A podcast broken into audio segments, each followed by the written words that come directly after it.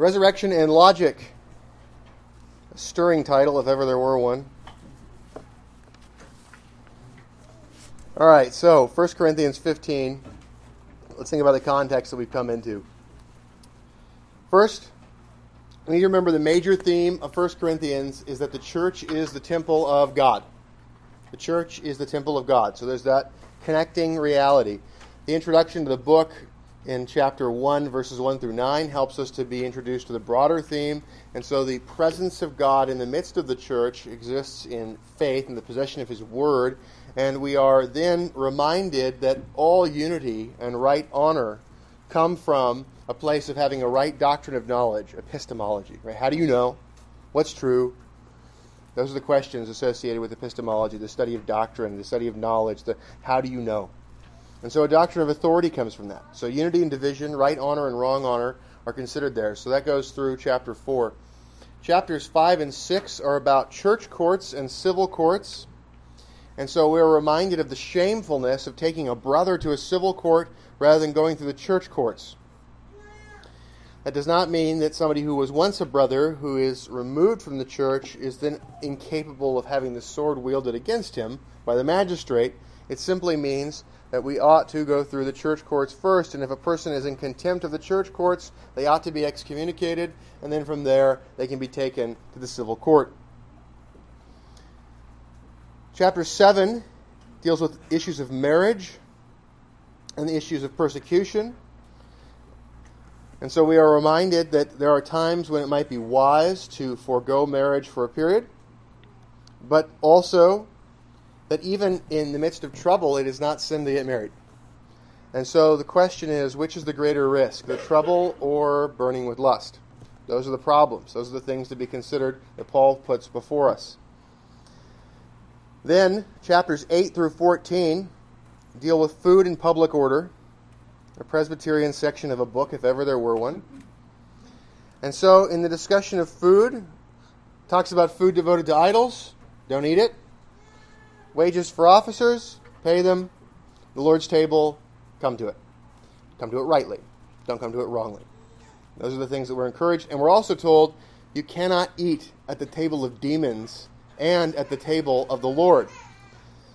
We get to public order, the differentiation between men and women, hair and head coverings, those all get brought up. Gifts of the Spirit and their proper use in the public assembly. The general principle that two or three witnesses ought to speak when testimony is given is applied to the public assembly of the church. And so we want to see in a more mature state two to three teachings publicly. Right now we get away on a shoestring with a second person reading the text. Thank you, Mr. Schaefer. And so, this idea that there's supposed to be questioning and speaking that is able to be done by the men, and women are not to engage in the questioning in the public assembly, but should engage in that discussion in the private sphere. And they're in particular encouraged to go to their husbands, to encourage their husbands to be goaded along to figure it out. Then we get to the gospel and the resurrection. We spent a good chunk of time on verses 1 through 11 last time because they are super important. That's the technical term. Those verses are super important. So now, just to review the super important verses, let's look at that. The gospel, verses 1 to 11. Moreover, brethren, I declare to you the gospel which I preached to you, which also you received and in which you stand.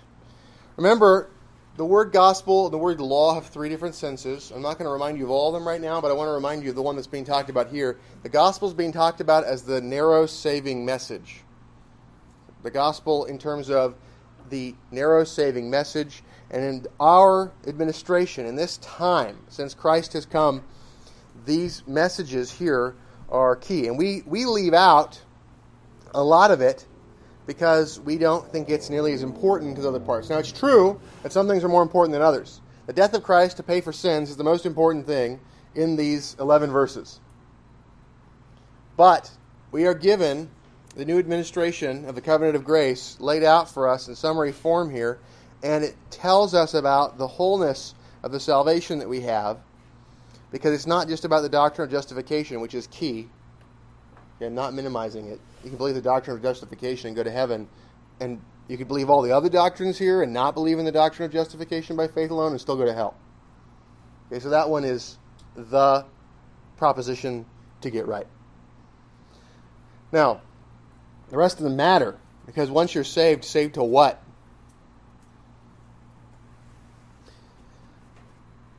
Verse 2 By which also you were saved, if you hold fast that word which I preached to you, unless you believed in vain. So we have this idea of, of the word saving, the gospel saving, and we're reminded that the gospel is distinct from the law. Right, the law, the, the gospel is declarative sentences. It's news, it's promises, it's indicatives.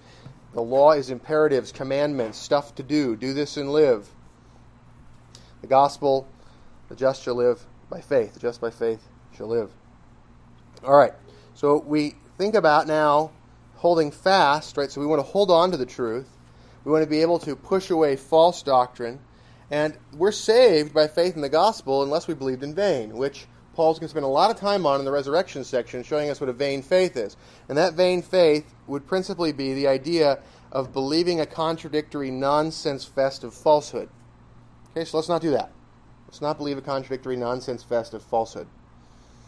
Let's believe a systematic capturing of the truth. Let's not believe in vain. Let's believe meaningfully.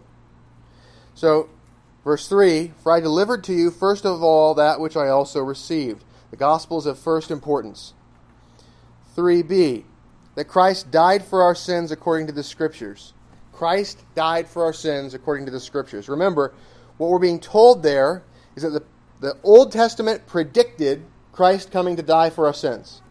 The New Testament teaches that it happened, and the Scriptures explain the meaning of it. So it's not just that Christ died. It's not just that he died for our sins. It's he died for our sins. And what does that mean? How did he die for our sins? It's a propitiatory death.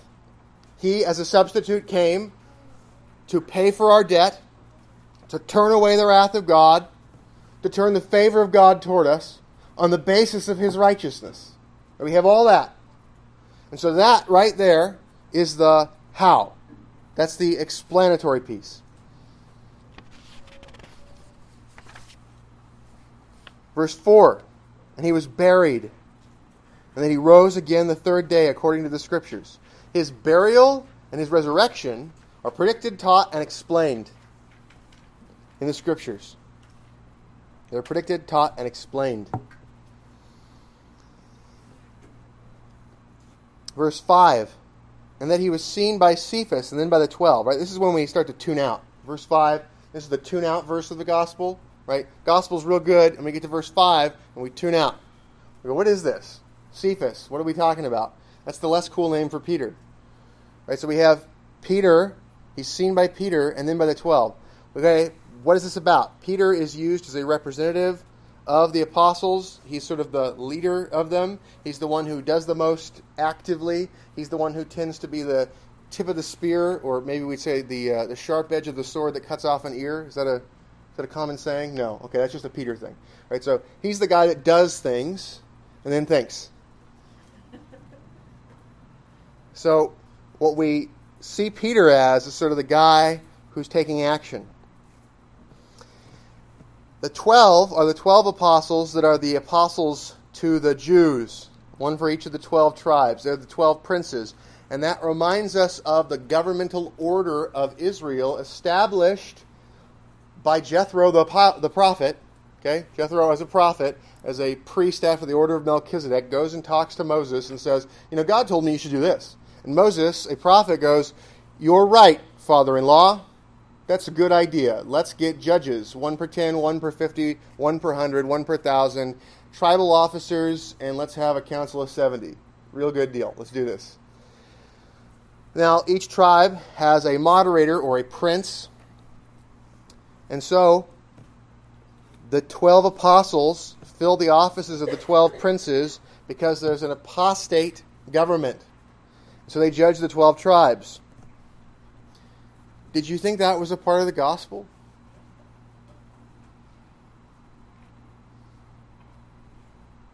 That's a part of the new covenant order. Verse 6 and after that, he was seen by over 500 brethren at once, of whom the greater part remain to the present, but some have fallen asleep. This is the doctrine of the witness of the church. The church is a witness to the resurrection. The church is a witness to the resurrection. We preach the resurrection. We also preach the death of Christ. Every time we take the Lord's Supper, we proclaim his death till he comes. But we preach the resurrection. What's that about? It's about the idea that we're preaching that he was resurrected, that he's the first fruits of the resurrection, that the world is going to be resurrected, that there's a life that's going to fill this dead earth. So the testimony of the church to victory. Verse 7. And after that, he was seen by James and then by all the apostles. James is the moderator of the Council of Jerusalem. James is the moderator of the Council of Jerusalem. He doesn't get to cut anybody's ear off, but he does get to take action in the council. You determine who won. James represents what apostles? What apostles are we talking about? Seen by all the apostles. Is this talking about the 12? No, it's talking about the 70. The 70 apostles sent out by Christ. The 70 apostles represent the 70 in terms of the council that rules in Jerusalem. The Sanhedrin it replaces that. And furthermore, the 70 apostles also have to do with going to the 70 nations. So you have the table of nations and you have the council, the ruling council. And so there's a foreshadowing. God had always planned for there to be 70 nations, and He always planned for the ruling council to have 70, and He always planned for the 70 apostles to point to both, and He always planned for that to point to the Catholicity of the church over all of the nations, and for the idea that that would go not just to Israel, but broadly. So then, James as the moderator of that assembly, points to this idea that there's a Catholicity of the church courts. So, when we think about international church courts, we think of things like Nicaea. We think of things like Chalcedon. We should think of Jerusalem first. Right? Jerusalem was the first one. And then we think of Nicaea and Chalcedon. And then from there, we should also think and remember that there are major ones that occurred in the Reformation. Now, there's a significant council that was not considered an ecumenical council, but it did have bishops from multiple nations at it called Council of Orange um, and also Carthage. You have major discussions about the idea of Augustinianism versus Pelagianism. But in the Reformation, we see a number of national synods occurring. And then we see Dort as an international church court that deals with the Arminian controversy. And then people often think of Westminster as just being a British thing. But remember, that included the kingdoms of Scotland and Wales and England and Ireland. So we have an international council there. So, this idea of the Catholicity, the multinationality, the internationality of the church is pointed to there. Verse 8 Then, last of all, he was seen by me also as by one born out of due time. This points to the idea that Paul is the last apostle. Remember last time we looked at the text that talked about the idea that an apostle must have seen the resurrected Lord? And furthermore, Paul sees him late, like it's out of due time. It's this weird exception. He's he is made an apostle. He's not one of the twelve. Remember, Matthias replaces Judas, becomes one of the twelve. Matthias's spot in the seventy is the spot that Paul takes. So Paul, as an apostle, is one of the seventy. He's an apostle not to the Jews, he's an apostle to the Gentiles. And as an apostle to the Gentiles, he's one of the 70. And as an apostle who's a part of the 70, he's the last one. He's the last guy to get qualified, and he's the last guy to become an apostle. And so that points to the idea that there's a completion of the canon because the apostles are weird. Here's how they're weird. Hebrews 1, verses 1 through 4, remember, teaches us in the past, God revealed himself variously and in sundry ways. And he did it through the prophets. But in these last days, in the last days is also an equally valid translation. In the last days, the last days of the Old Covenant, he revealed himself by his Son. That's supposed to be a climax. Prophets inferior to the Son of God. Son of God better than prophets. So, in having prophets reveal God to us, that's a maximization. Isn't it kind of a downgrade to go to Paul? I mean, I like Paul. Paul's pretty cool. I like Paul, but he's not the Son of God. Doesn't seem as good as Jesus. So, why do we go prophets, Jesus, back to Paul? Why do we go to Peter? Cool guy, sword and everything. Not as good as Jesus. What's that about? The apostles are messengers of Jesus. Their ministry is an extension of the ministry of Jesus. Jesus is called the apostle of the Father, and the apostles of Jesus are an extension of his ministry. And so the ministry of the apostles is an extension of the ministry of Christ. And so when they finish, when the last apostle lays down his last pen, there is no more scripture. The apostolic office is the final extension out of the revelation from the Son because it is the deposit of teaching that the Son gave to the apostles and it's delivered to the church. So he's the last apostle and he's born out of due time. Anybody else who claims to see the risen Christ is lying. Anybody else who claims to receive prophecy is lying. The last person to receive revelation was John the Apostle.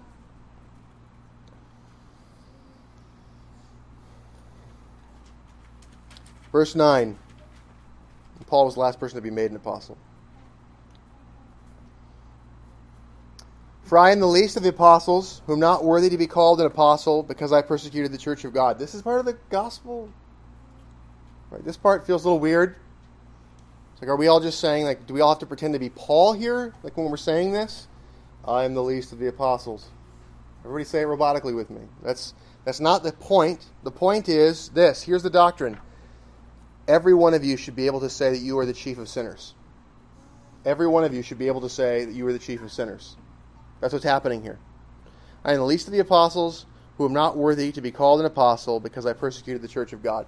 So part of the gospel is a recognition of our own guilt.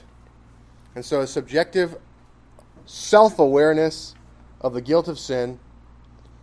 We have, even though we are not literally the worst or chief of sinners, and Paul was not, like objectively speaking, Stalin was worse than Paul. Can we all, can we all get on board with this?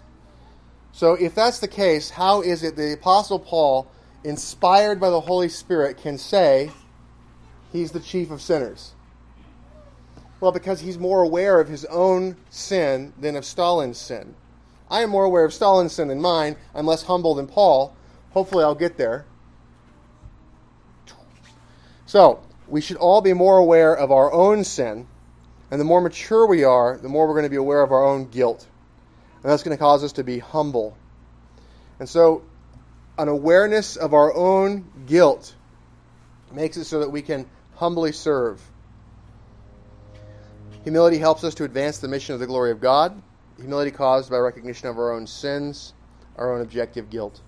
So, looking upon our guilt not as a thing that condemns us to hell, but as a thing that makes us realize we are unworthy of the graces we have received. That's a part of the gospel. Notice it changes guilt from condemning to a cause for gratitude. So, a part of the gospel, verse 10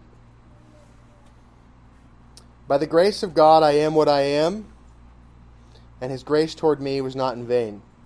Now, you hear that and you have a hard time not thinking of Popeye? No, just me. By the grace of God, I am what I am and his grace toward me was not in vain. So, what we have is the grace of salvation and the grace of gifting are both things that we receive. And so we know that our, our usefulness and our salvation are from God and not from us. Our usefulness and our salvation are from God and not from us, which allows us to be useful without becoming proud So our usefulness is not rooted in self righteousness, but in a humility. That's a part of the gospel. But I labored more abundantly than they all, yet not I, but the grace of God which was with me. The good works we do are a fruit of the Holy Spirit, and they are motivated out of gratitude for grace already given, rooted in the guilt that we recognize. In other words, Doctrine 9 can be summarized He who is forgiven much loves much. So if the Holy Spirit causes you to see your guilt deeply, you will see the grace of God more deeply, which will cause you to be more grateful so that you can do good works to His glory. I labored more abundantly than they all, yet not I, but the grace of God which was with me. So we have this idea, the psychological virtuous cycle of the three G's. Whenever you feel guilty from the law of God, remember the gospel. Look to the grace of God in the gospel. And that should make you grateful, which should motivate you to look back into the law so that you can do what gratitude requires. Because you are desirous to do it out of gratitude. Not to earn your salvation, because you are so thankful. The increase of thankfulness is a part of what the gospel produces, and that's a part of the gospel. Verse 11 Therefore, whether it was I or they, so we preach, and so you believed. This teaches there's a unity and holiness of the church. Whether it's I or they, we're all set together on this mission. So we preach. Who preaches it? Well, the true church does, but the apostles do. The apostolic deposit is what's preached. So the church is one, it's unified, it's holy, it's apostolic, and it's Catholic because it's received. This, this is received by all of the churches. They receive the apostolic tradition so that there is a universal confession. There's a belief of what the apostles have delivered. So that is what we're taught here. These are the doctrines laid out. We talked about the Apostles' Creed. We talked about how hell is a terrible translation, Hades is better. He descended into Hades. He didn't go and suffer for three days. He went to paradise. In paradise, he waited for the resurrection. He was with the thief in paradise. He's not in hell, further paying. Remember, he said it's finished on the cross. He paid it all. He didn't have to go to hell to pay for anything. Additionally, there were no saints waiting in hell for Jesus to come and get them. They were already in Abraham's bosom, and Abraham was there too. They were already saved, they were in paradise. They were not waiting for Jesus to pay for their sins. God the Father knew that Jesus was good for it, and so he held the tab. Payment got made. He wasn't punishing people for stuff Jesus was going to pay for. That's not the way tabs work. Right? You don't say, pay me cash now, I'll put it on the tab, and then I'll get payment later. You go, if somebody does that with a tab with you, you go, wait a second. That requires double payment.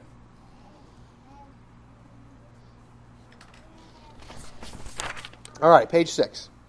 So here we are. That's the new stuff. That was the stuff that was worth reviewing because of, it is of high importance. That is a summary text for the gospel. Remember this. Memorize the Ten Commandments. Memorize 1 Corinthians 15, verses 1 to 11. Memorize the Lord's Prayer. Those are key passages that give you a doctrinal framework. You have law gospel distinction, and you know how to pray rightly. Those are heads of doctrine passages that are extremely valuable. So, chapter 15, verses 12 to 34. What we've got is a discussion of the resurrection, and Paul is going to give us a master class in logic. He's going to show us things that are immediately absurd, syllogisms that lead to absurd conclusions. He's going to rely upon assumed premises and enthymemes to arrive at conclusions, and he's going to chain them together in what is called a sorites.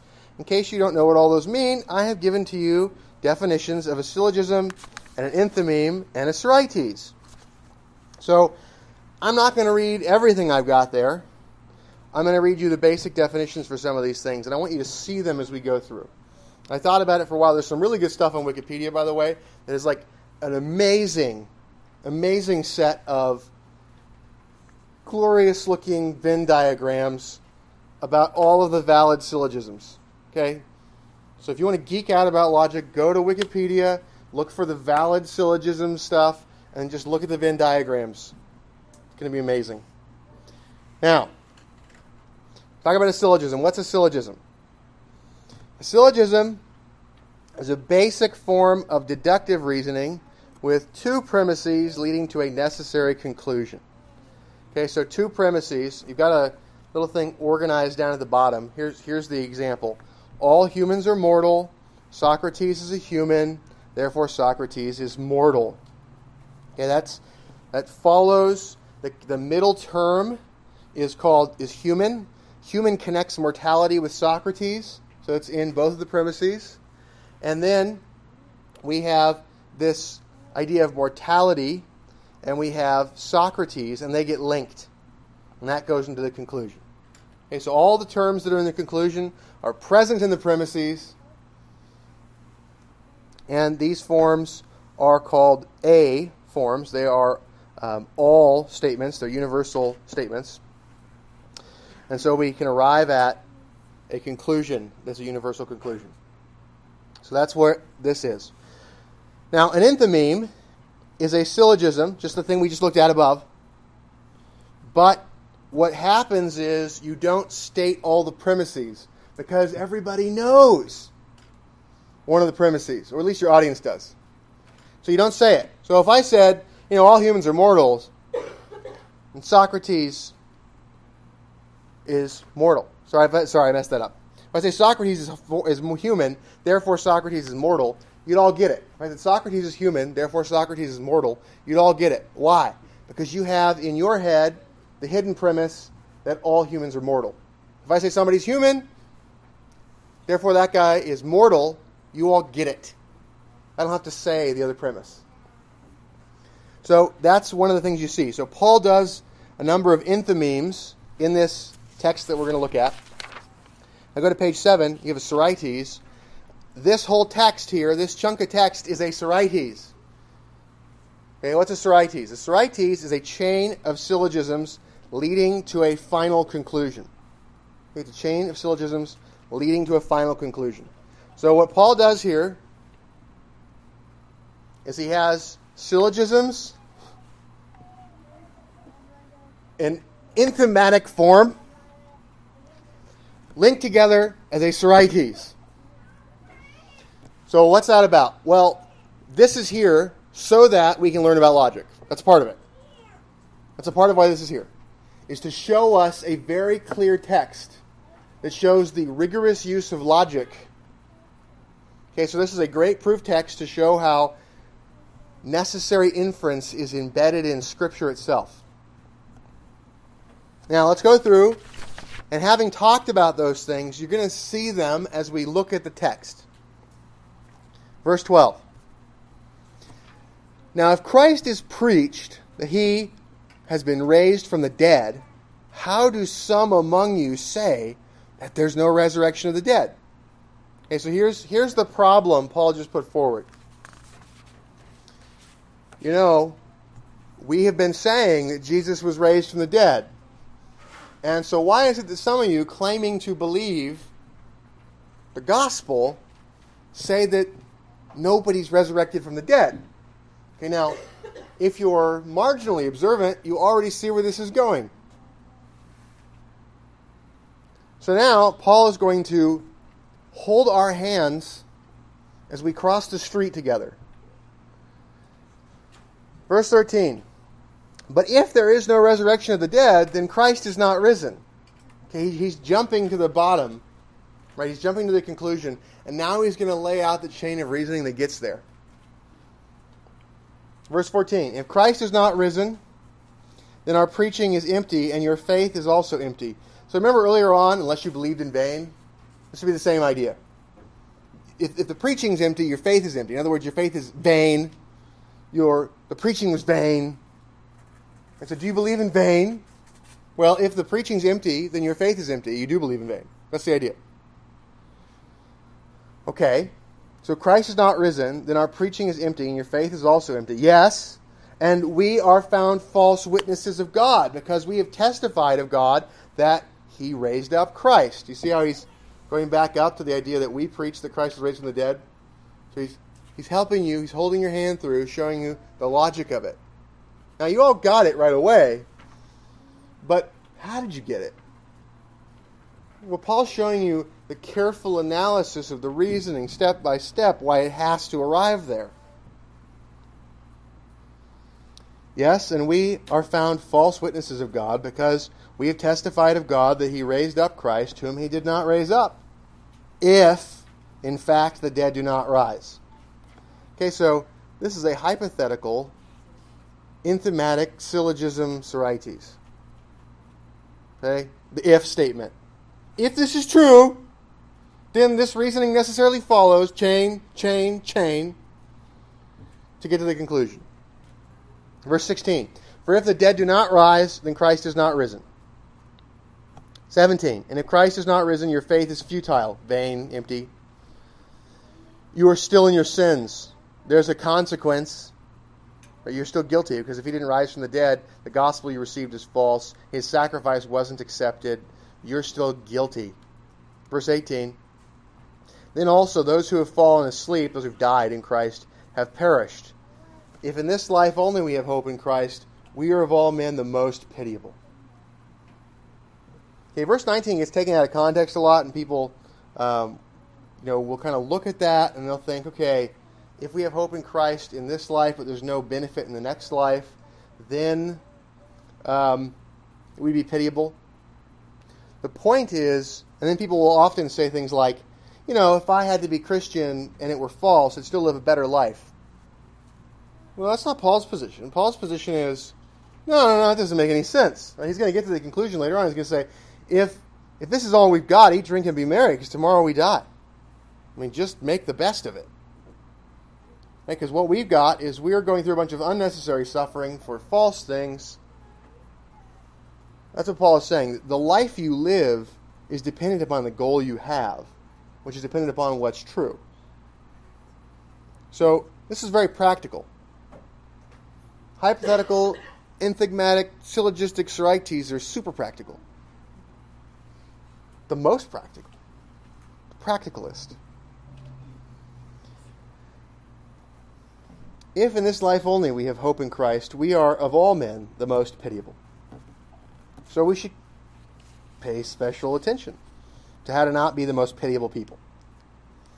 So, verse 12 teaches us this. If Christ if the gospel preached includes the doctrine that Christ was resurrected from the dead, then why would anyone in the church, the people who receive the apostolic deposit, claim that there's no resurrection of the dead? Now, what does that mean? It means nobody ever is resurrected from the dead. That's the silliness. Now, we think this is silly. This is absurd. Why do we think it's absurd? Because it's laid out explicitly in the Bible, right?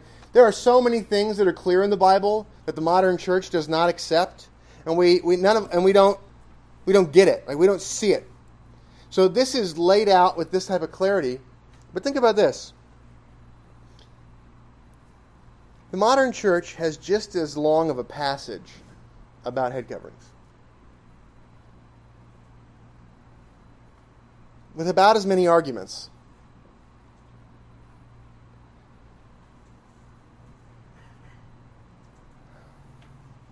The modern church most churches don't even have church courts. Modern church, most churches don't say any Psalms. I mean, there's an entire book of the Bible there. It's the longest book of the Bible. And like by far, like the longest book. The number of things that are obvious in the Bible that we miss are really high. And the resurrection of Jesus and the resurrection of the saints is in a lot of other places than just here. It's in a lot of other places. How could the church in Corinth not believe in the resurrection and not get that by denying the resurrection, they're denying the resurrection of Christ? And by denying the resurrection of Christ, they're denying the truth of the gospel. And by denying the truth of the gospel, they're denying their own salvation. And by denying their own salvation, denying the usefulness of their own lives. So let's take this home for a second there's lots of stuff in the Bible that you just don't want to deal with. There are things that as you're reading the Bible, you go, I don't know how to deal with this, and you move on. And your response is, yeah. And you keep going. And if that's never been you, if you've never just hit something in the Bible and gone, I don't know how to deal with this, and moved on, if you haven't done that, then great. You must have like the most integrity ever. But if you have ever had one of those things and you have moved past it, we need to repent. We need to repent of the times when we see stuff in the Bible, don't know how to deal with it, and we just move on and forget about it. Write them down. Let them make you squirm. Figure them out. Look into them. Ask me about them. Ask your husbands about them, ladies. Husbands, you don't know the answer. Tell them you'll get right back to it. Run to the restroom. Give me a phone call. If I don't know, I'll say I have to go to the restroom and I'll call you back. We got to figure it out. You have to figure it out. This is the thing.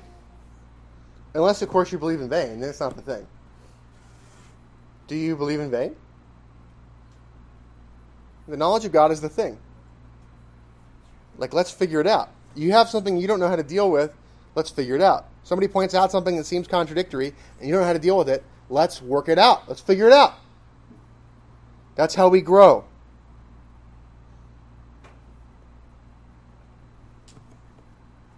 Verse 13. So this is page 7, point 24. If no one has been, is, or will be resurrected from the dead, then Christ is not risen from the dead. Verse 14. If Christ is not risen from the dead, then the apostolic deposit, which includes the claim that Jesus is risen, is false. And if the apostolic deposit is false, then your faith is in vain. Verse 15. Furthermore, if no one has been, is, or will be risen, then we are false witnesses of God, that's the apostles, because we have been witness to the opposite when God did not raise up Christ. You see how this is a problem? Like, denial of the resurrection unravels the whole thing. But honestly, if you just replace the word resurrection with any doctrine that the Bible teaches anywhere, that works too. That's why apostasy at any point is an apostasy at every point. Luther famously said the difference between a brave soldier and a cowardly soldier is that the brave soldier, well, the cowardly soldier defends the line against the enemy at every point except for the point where the enemy attacks. And the brave soldier defends where the enemy attacks.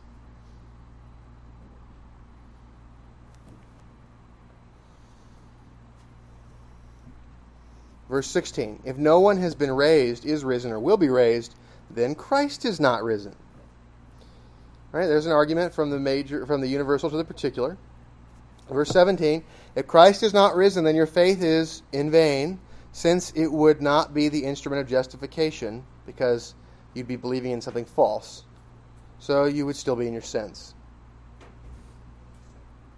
Verse 18 If there's no resurrection, well, let's look at that there's three ways in which it's futile, right? Think about this. First, Christianity would become meaningless because it's self contradictory, so it's futile in that way. Second, Christianity would be false, so it would be futile in that way. Thirdly, it would be futile because it would be ineffectual, because Christ dying and not being resurrected, we would not have the sign of the acceptance of the sacrifice of Christ, and so we would have no reason to believe that we had been saved. And the meaning of the resurrection is a demonstration of the acceptance of the sacrifice. Christ could not remain dead because there was no basis for him to take the punishment of death. And so his resurrection is showing that death has no power over him because his payment satisfied the debt. Verse 18 If there's no resurrection, then Christ is not risen. If Christ is not risen, then all who have died believing the apostolic deposit have truly perished. They have entered a spiritual death. They have entered an everlasting death. There's no salvation for them. Verse 19 If we have hope in Christ only for this life, then we have a false hope, and then we're not petty. We, then we are more pitiable than all other men because we are deceived, pursuing a lie, and we sacrifice only to go to everlasting torment.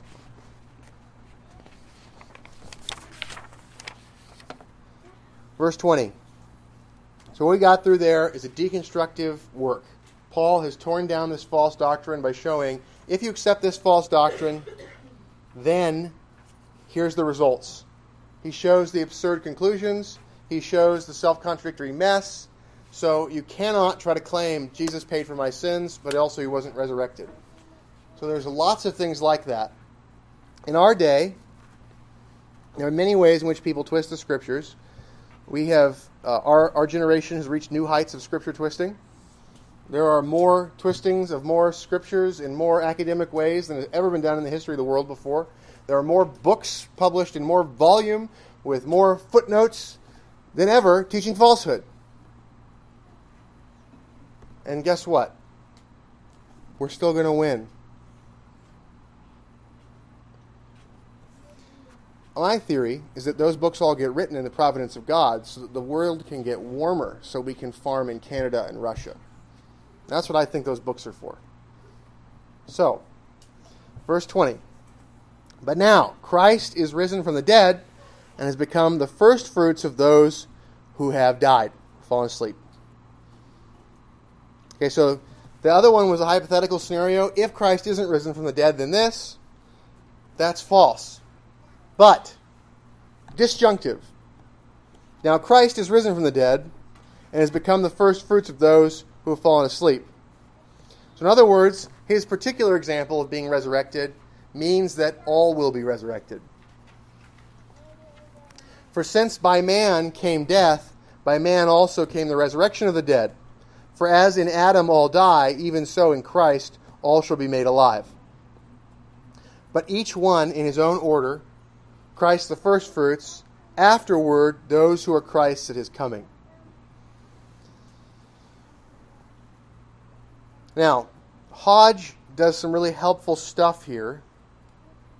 So, what I want to do is I want to read to you the underlined part that Hodge does. So, Hodge says, Charles Hodge says that this is not talking about everybody in the world, including the reprobate, being resurrected because of union with Christ. This is specifically talking about a limited set. So, in other words, all who are in Adam, all who are covenantally united to Adam, are condemned. So also all who are covenantally united to Christ are justified. That's in Romans chapter 5. You have this kind of similar language of all in Adam, all in Christ being put next to each other. So here is not absolutely all who die. Sorry. It is not absolutely all who die through Adam, but only those who were in him. So, in other words, not everybody dies because they're because of Adam. It's only those who are united to him. Think about this. Here's an example. Righteous angels, did they die? Do righteous angels die? No. Righteous angels are not united to Adam. Therefore, they do not die. Okay, so what is the all here? The all is not all rational creatures, not even all human beings. And in fact, think about this. Does Christ die in union with Adam? Right? He represents Adam, but Adam didn't represent him. So, only those who are united to Adam, only those who are in Adam, only those who are represented by Adam die in Adam. So also, all who live through Christ are those who are in Christ. So, Hodge is helpful there. And that's true, that's the way it is in Romans as well. So that's what's being talked about. This is not talking about the resurrection of everybody, it's talking about the resurrection of the elect. There are other passages that talk about the resurrection of everybody. Acts 24:15 is an example of such a passage. So there are other passages that teach that doctrine, but this is not a passage that's teaching about the resurrection of everybody. Now, page 9. Verse 24. Then comes the end when he delivers the kingdom to God the Father, when he puts an end to all rule and all authority and power. All right, so then comes the end. So there's the resurrection, and then there's the end. The end of what? This is the delivery of the kingdom of the Father. And it says it's when he puts an end to all rule and all authority and power. So this is the end of the age. It's the end of the kingdom of grace. It's the end of the work of redemption. In other words, we go from kingdom of grace to the kingdom of glory, is the way the Shorter Catechism puts it. So, this is a period of time in which all authority and power that opposes Christ is subdued. Christ puts an end to all rule and authority and power that's opposed to him. Then, when he's consolidated everything, this is the best chain of mergers ever. The merger and acquisition activity of the Lord Jesus Christ. Superb. He takes over all the jurisdictions, and after taking over all the jurisdictions, hands them over to the Father.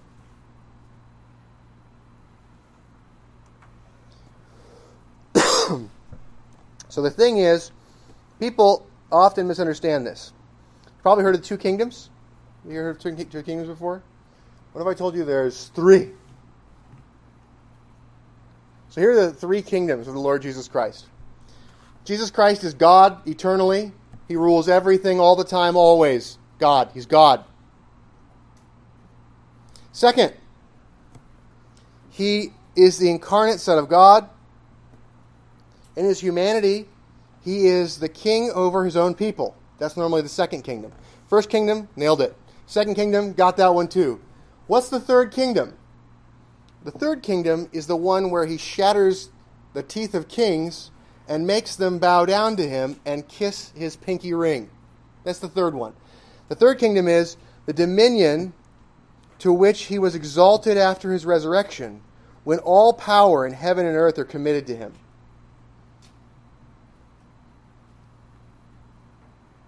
That's not just the church, that's Christ taking all of the power, plundering it to himself and to his people, and then handing it to the Father. The church doesn't end. Christ's Godship doesn't end. But his ascended reign, which is a distinctive period of time, that ends. That's the millennium. That's the millennium.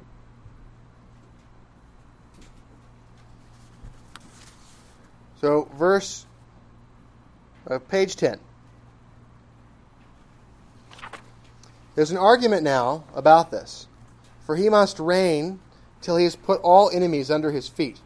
By the way, that list of those three, that's from Hodge. Okay, so didn't make it up. I'm the first guy to say it. Hodge lays it out very efficiently there, so I've given you what Hodge said in his commentary.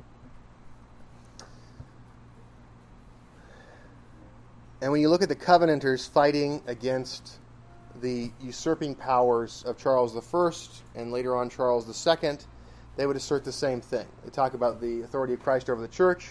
They would talk about him as the eternal king, and they would also talk about how kings are going to be brought to heel. Verse 25 For he must reign till he has put all enemies under his feet. That's referring to Psalm 110. The last enemy that will be destroyed is death. Verse 27 For he must put all things under his feet. But when he says all things are put under him, it is evident that he who put all things under him is accepted. Okay, that's Psalm 8. Okay, so Psalm 110 and Psalm 8 are put together there. So let's think about this. This is this is the text that solidified me as postmillennial. It's pretty clear throughout the Bible. We win. However, I really wanted that to be true, so I was really worried that I was just thinking it was true because I wanted it.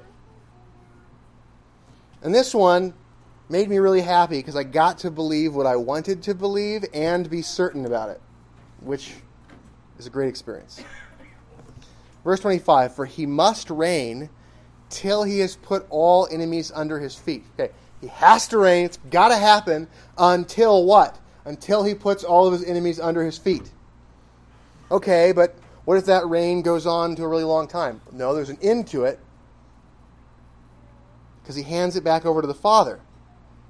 Oh, it has a starting point, it has an until point, and he hands it back to the Father. It's a limited thing. And there's a goal, putting all the enemies under his feet. And we're told what the last enemy is. The last enemy that will be destroyed is death. So there's the general resurrection. So here's the deal he has to conquer every single one of his enemies before the general resurrection, and then he hands it back to the Father.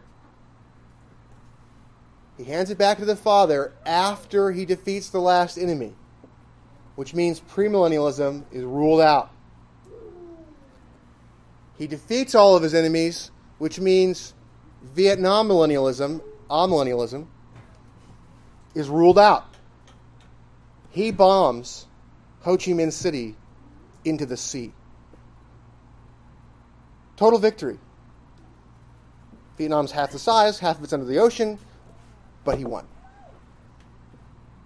Now, this total victory, Jesus, beats the last enemy. And the last enemy is death. It means all the other enemies get beat first. All the other enemies get beat first. He's put all things under his feet. Verse 27. But when he says all things are put under him, it is evident that he who put all things under him is accepted. So God the Father is accepted. Verse 28 Now, when all things are made subject to him, then the Son himself will also be subject to him who put all things under him, that God may be all in all. So, Christ as the God man rules everything, and Christ as the God man is under God the Father, and so God is glorified. The Father glorifies the Son, the Son glorifies the Father, the Father and the Son glorify the Spirit, the Spirit glorifies the Son and the Father. God's all in all. So here's the proof text Psalm 8, the highlight. You have put all things under his feet.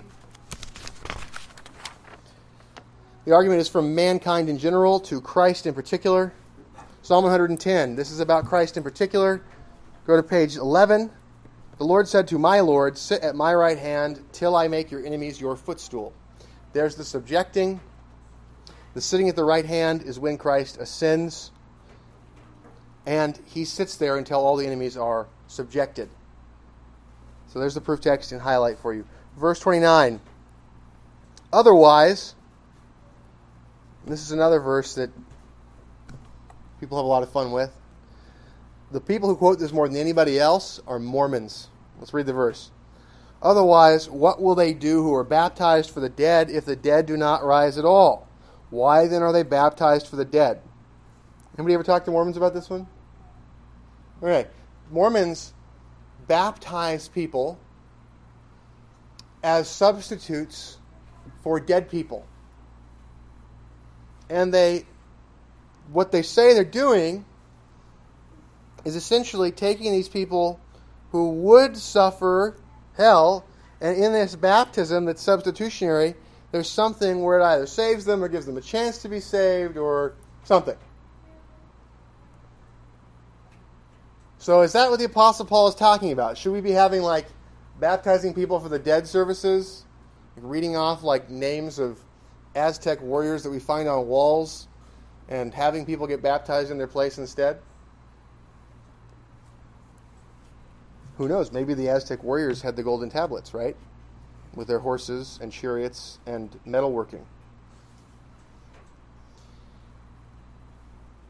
Verse 29 Otherwise, what will they do who are baptized for the dead if the dead do not rise at all? Why then are they baptized for the dead?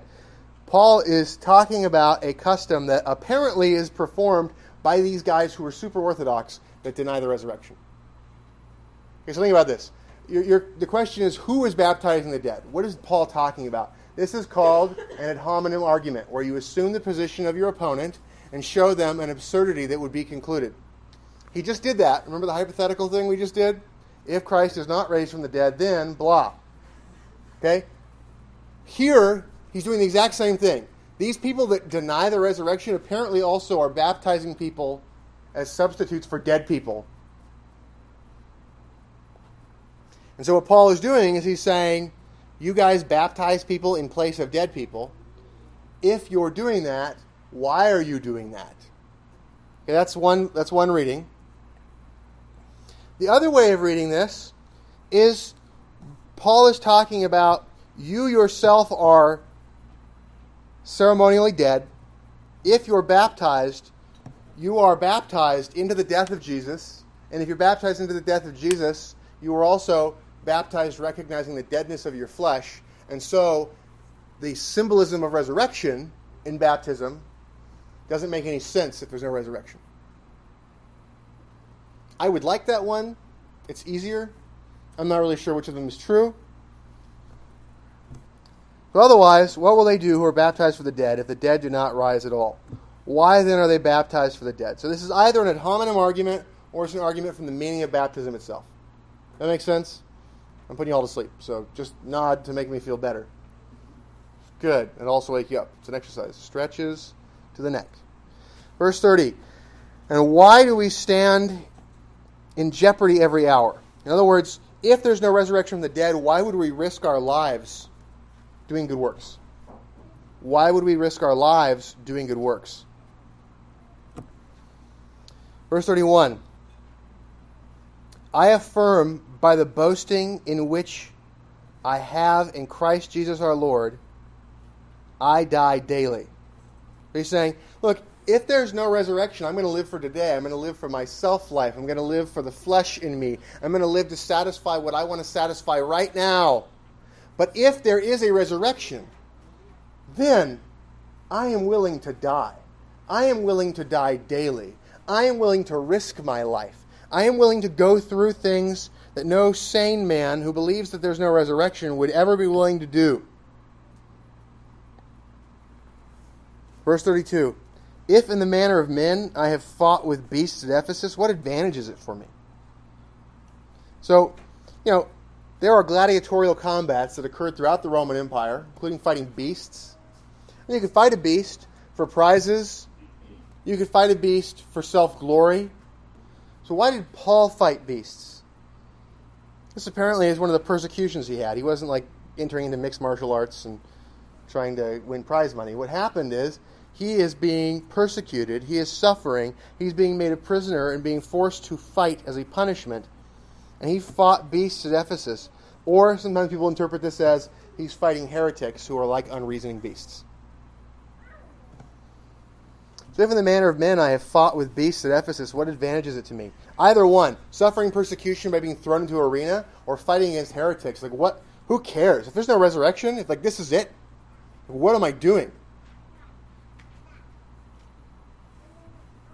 Without the doctrine of the resurrection, we don't have a good reason to undergo suffering in this life. If the dead do not rise, let us eat and drink, for tomorrow we die. The weakness of the church is because the church is unwilling to fight, unwilling to suffer, unwilling to advance the truth at cost to itself. If we want a strong church, the doctrine of the resurrection the recognition of the rewards at the end of this life is extremely important. The rest of the chapter, which we're not going to get to today, is going to talk about rewards. And so, as we think about those things, those become essential for us to know how to live well and to have confidence that it's worth it. If the dead do not rise, let us eat and drink, for tomorrow we die. Verse 33 Do not be deceived. Evil company corrupts good habits or corrupts good morals. Awake to righteousness and do not sin, for some do not have the knowledge of God. I speak this to your shame. What's the point of that last part? Bad company corrupts good morals, good habits. What's the bad company being talked about here? People who don't believe in the resurrection. We all think that people with bad morals are people who smoke or chew or go with girls who do. Right? We think that this silliness of the external actions that the things that we do that are visible are the most important moral things. We go, it's good. Everyone's awake.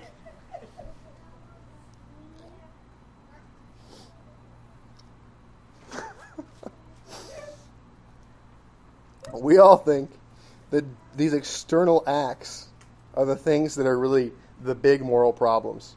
The big moral problem is doctrine. Doctrine is a moral issue. Doctrine is a moral issue. The darkness in your own belief system is what causes all particular sins. The corruption of nature is your unbelief. And so, particular sins are the things that flow out of false doctrine. The false doctrine is the thing that causes the corruption of morals. And so, the call here is to boot these people out of the church. That's the idea. You're spending time with these people, and they have this doctrine, they deny the resurrection. What are you doing? Kick them out. Let them feel the pain of their bad doctrine. Then, verse 34 awake to righteousness. So, as there is this awareness of the importance of true doctrine, and as we are committed to the idea of the goal, and we're committed to our particular self interest of doing good works for the glory of God to get individual rewards, which also serves the purpose of blessing the fellow saints and advancing the knowledge of God in the earth. Then,